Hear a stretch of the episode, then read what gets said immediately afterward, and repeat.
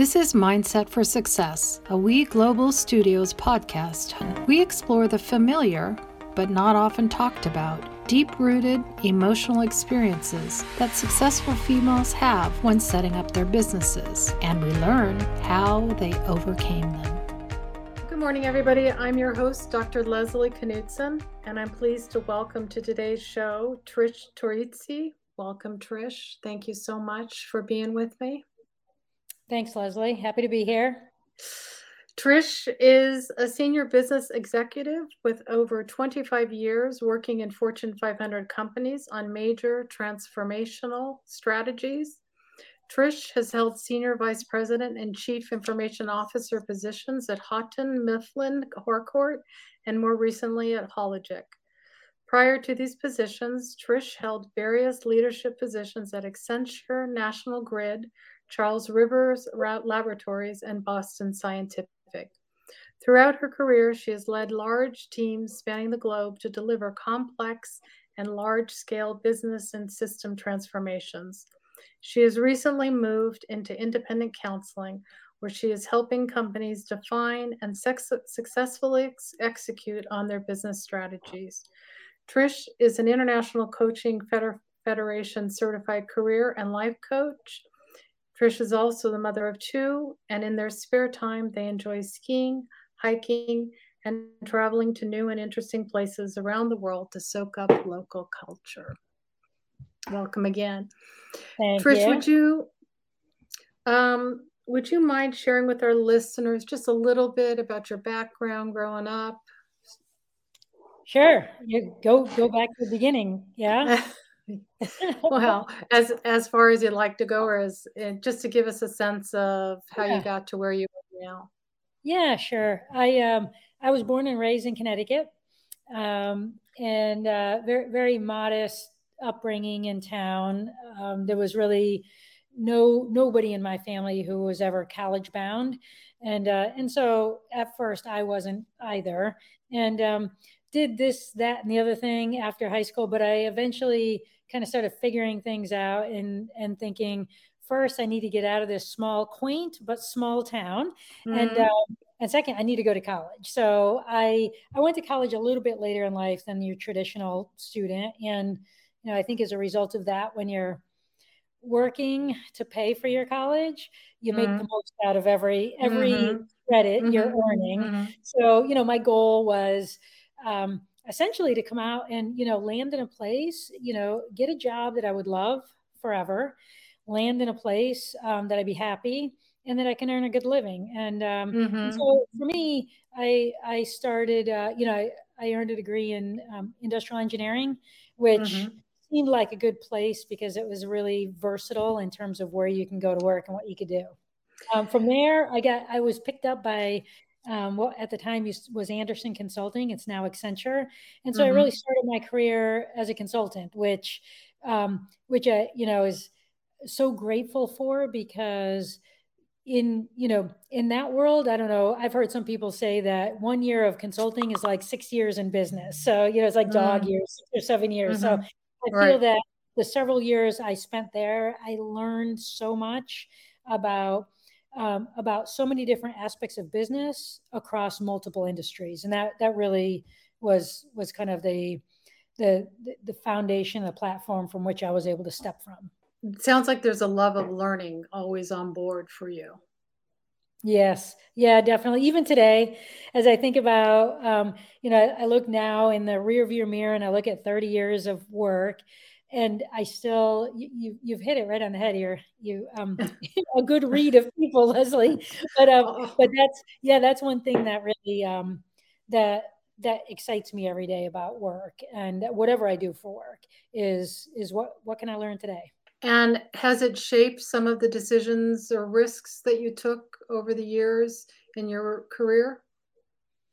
Yeah, probably probably in a subtle way that if we were not talking about it, I wouldn't have I wouldn't have even said it or thought about it. Mhm. But yeah, as I as I think back now, you know, I guess there's, you know, everybody's got their own their own character and and what their what their comfort level is. My comfort level is stepping off and doing something new even mm-hmm. if I don't mm-hmm. know how to do it, even if I have mm-hmm. no idea what it is. Um, if I, you know, if somebody offers an opportunity or I see something, I think what works for me is just jumping right in and taking on that that new thing. So when you think about risk, then, you know, I, I was probably taking on for me what wasn't for me. I didn't see it as risk. I saw it as fun um, mm-hmm. where other people might see, oh gosh, if I leave my comfort zone or I, you know, or I step away from what I know, I'm taking a risk. And you've always been comfortable with stepping away from what you know, do you think? Yes. There's no question. It's just like I said, I I am I'm the kind of person that can become, I think I'm the kind of person that, you know, I can become um, bored very easily. Mm-hmm. So just in in the same job, doing the same thing, you know, and and kind of getting the hang of it. I think by the time I get the hang of it, I'm ready for something new. Just the idea of being challenged by new things and doing different things, not wanting to kind of just get I don't know bored or or lazy. I don't know. Yeah, yeah, and I don't I don't know if it's necessarily lazy because you know in in many jobs you have to work really hard and you're really busy, and and you're you know and it's in many jobs it's it's um it's the same thing right mm-hmm, and I guess, mm-hmm. I guess for every person what's their level of new things they want to take into that and i think if you if i think of a spectrum of you know level level one being you know i'll take on something 10% new every month or every year or whatever it is mm-hmm. to the other side of the spectrum you know i'll take a 90% new like a whole net new thing whether it's a new industry a new company a new mm-hmm. a new role i'm probably further to the right on that scale much further mm-hmm.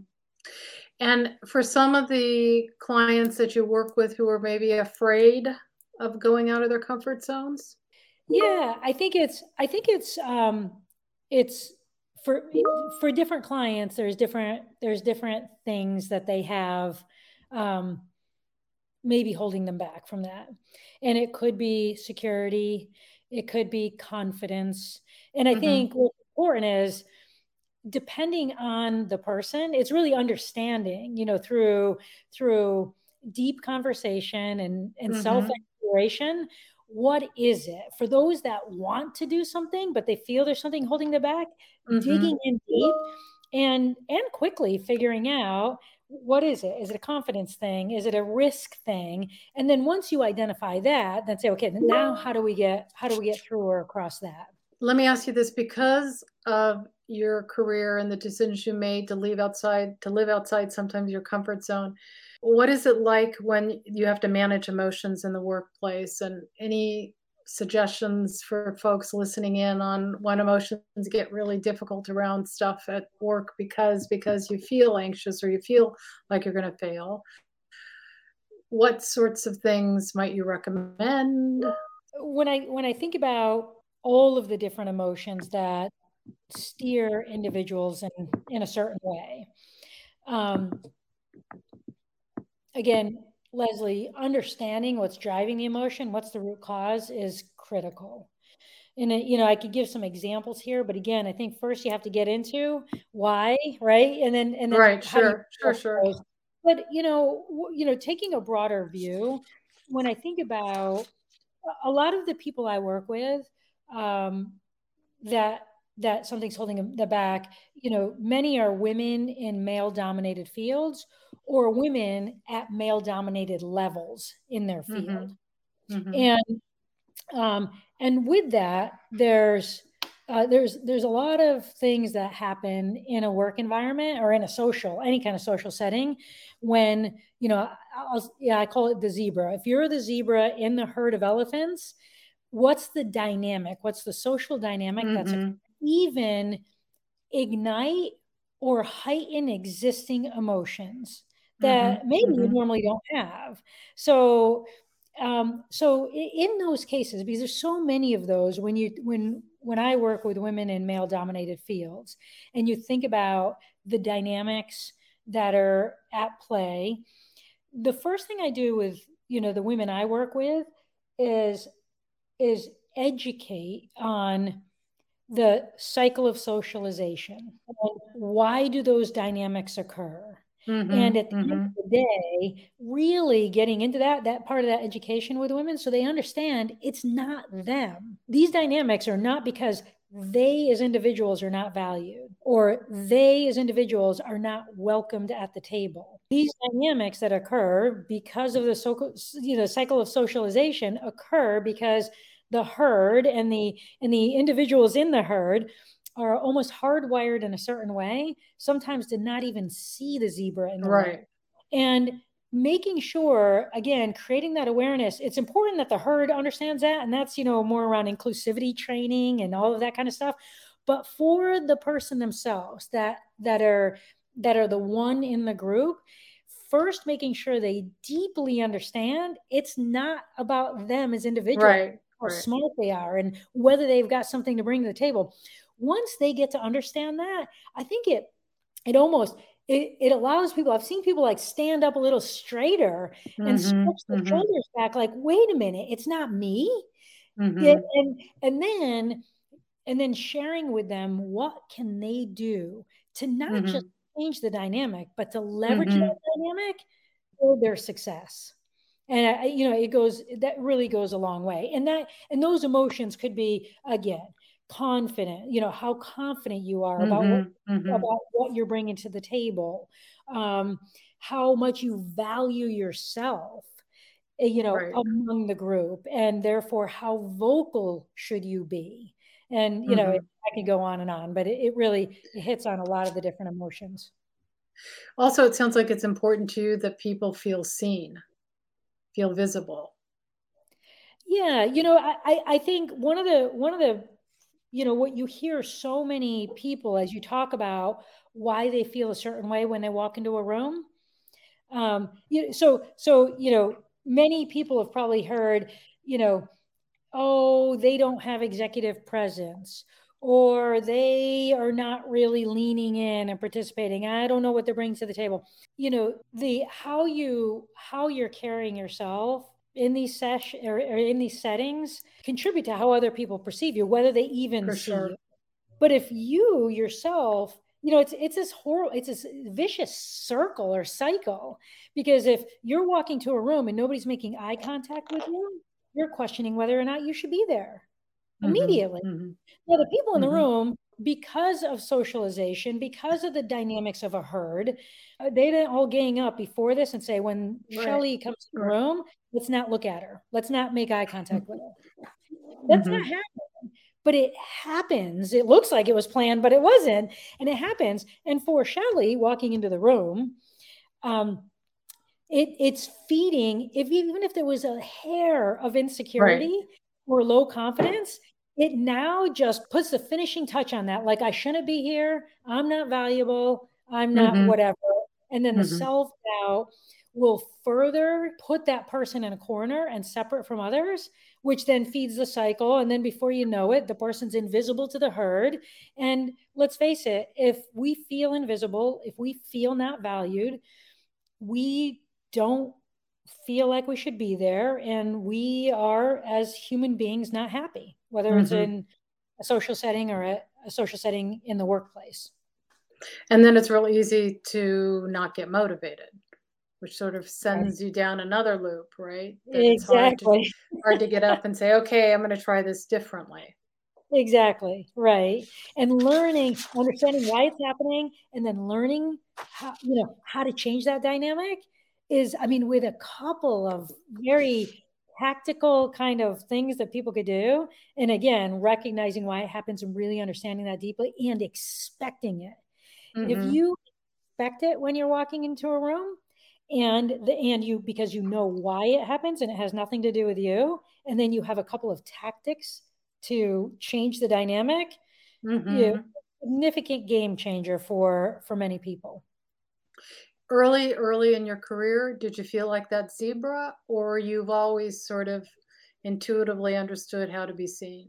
You know leslie that's a great question because i've been thinking i've been thinking about this discussion thinking did i have a point or a moment in time where I didn't feel seen or I felt out of you know the zebra? And and keep in mind a zebra i guess before i answer i'll buy myself some time by saying for the for the listeners a zebra can be the one of anything. It could be the one woman in the room, the one person of color in the room. It could mm-hmm. be the mm-hmm. one in the room of all women. It could be the, you know, you name your one, right? That's why I always use the analogy zebra in a herd because the zebra mm-hmm. could be anything. I would say there, there, when I, when I look back, when I think about was I always the norm in any of my settings, I always think, you know, as I think about it, probably 99% of the time, I've not been one of the herd. Mm-hmm. I've been somehow the zebra, whatever that whatever that is. Um, and and so did i ever feel and i don't know maybe maybe it was always that way at such a young age that you build you don't even know how but you build up your own tactics to be seen and maybe i've been doing mm-hmm. it so mm-hmm. early i don't even know what those are i help women mm. now uh, you know as, as adults figure out how to do that but for myself i don't know it was just something that i i found what worked and what didn't work because I'm naturally an extrovert, I'm naturally curious, I'm naturally a learner. But I think the extrovert has a lot to do with it. I would just shoulder my way in, even if I didn't feel mm-hmm. like I was mm-hmm. one. Yeah. So, you know, but, but I can think of times when I was certainly not in the herd. What yeah. about when you, you, I don't know if you told me you were doing informational technology or, or science tech. What did you say you started with? Yeah. In- well, I've spent my career. So as a CIO, chief information officer, the majority of the work I've done, well, when I started, it was in consulting. And, you know, of course, that's um, at the time was very male dominated. That's where I was going yeah. right engineering um, you know i was one of you know like or a handful of people in my class of engineering and then in technology right information technology of course you know very very but when i was going in maybe 3% of the people in any workforce were women, maybe, maybe 3%. And then as you rise in your career and you go from individual contributor to manager, you are now in the one percentile. And then when you go to executive, you're even less than that, which it turns the tables. Now you're in a leadership position of, you know, a male dominated workforce. What would you tell women who are in male dominated fields about feeling like an outsider? I think many do because of the dynamics that play out in the workplace. And these are, again, the dynamics that people aren't doing intentionally. They're wired that way to do it. So I think the first thing is um, I would I would tell them go read um, go read about socialization. You don't have to become a scientist. You can just read about mm-hmm. about those dynamics that occur. What happens? Some of this literature is, you know, the information is is hard to get your hands on. But first, recognize it's not you. Second, learn to change the dynamic. If you're in a group and you're in a team meeting and people are no longer making eye contact with you, you've disappeared do uh, what I call the bobbing and weaving, kind of get in there and get mm-hmm. between two people. Insert yourself in the conversation. Mm-hmm. You'll actually see people around you kind of like, oh, hey. And then they're you're engaging with yeah. them, become engaging with them. Don't let those signals mm-hmm. close you down, like, and don't ever let your voice, that voice inside of you, quietly tell you, I don't belong here or mm-hmm. they don't want me here because that's not the case. It might look like that, it might feel like that, but that's not the case. And mm-hmm. find your strength to change that dynamic right right in that moment. Fantastic. Really helpful. I appreciate so much your time. I can't believe we're already finished. Um, if people wanted to learn a little bit more about you, how can they find you online? Certainly, so it's Trish Torizzo. Um, I'm on LinkedIn. I have a website for for this company, Ascentia. So it's A S C E N T I Y A dot com, and um, and there we have. There's all kinds. You can click on almost every button and get either an email to me or um, or you could even set up. Um, we have complimentary 20 minute 20 minute chats with mm-hmm. me. If people just press the button, schedule your chat, it goes to my Calendly and you can pop on my calendar. Great. Thank you very, very much. I really appreciate it. Yeah, thanks for having me, Leslie. This podcast is brought to you by We Global Studios, the first startup innovation studio and digital DIY startup platform for women entrepreneurs around the world. For more information on our guests, this podcast, and many other female founder programs, please visit weglobalstudios.com. I'm your host, Dr. Leslie Knutson. Please drop me a line at mindsetforsuccess at weglobalstudios.com. See you next week.